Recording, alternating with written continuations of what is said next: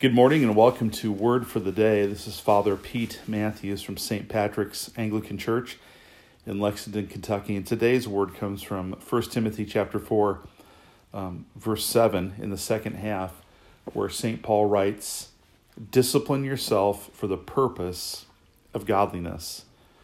Um, some translations say, Train yourself for the purpose of godliness. So we're continuing this theme of godliness from yesterday. Yesterday, I emphasized the point that the mystery of godliness is Christ Himself. He's the source, He's the life, and it's in Him that we are godly. And the balancing truth is found in this verse in chapter 4, where we're called to train or discipline ourselves for the purpose of godliness. And the Greek word there is the word is the word gymnazo, which is where we get our word gymnasium from. So if you want to create sort of a, a really rough, probably probably not the best translation, but a way to play with this word to get at the meaning, is it's as though St. Paul's saying, go to the gym for the purpose of godliness. Go to the spiritual gym to do a workout for the purpose of godliness. And so if we want to tap in to the reality of Christ through the Spirit, we have to cooperate with grace. And the way we cooperate with grace is through um, going to the spiritual gym through spiritual practices. Uh, worship.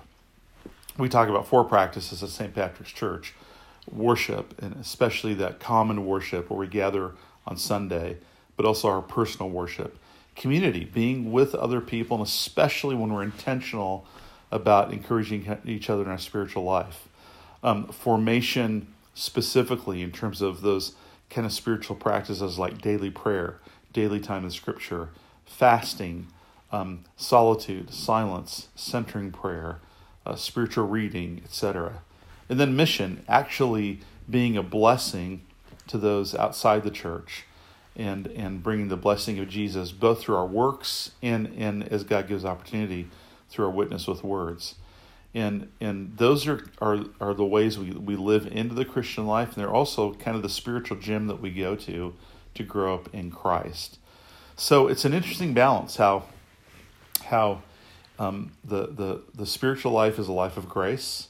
It's a life of God's favor and God's power at work in us, and yet we have to cooperate with it. And in this verse, St. Paul invites us to a level of intentionality where we are not um, uh, haphazard and we're not willy nilly about our spiritual life, but we have it ordered um, we have it um, patterned, and we, we work that order, we work that pattern through regular spiritual practices in the same way someone would do if they went to the gym daily for a workout. They'd probably have a routine they follow that enables them to work their muscles so that after the fact, the kind of internal work that happens physically to make you healthy and strong would happen.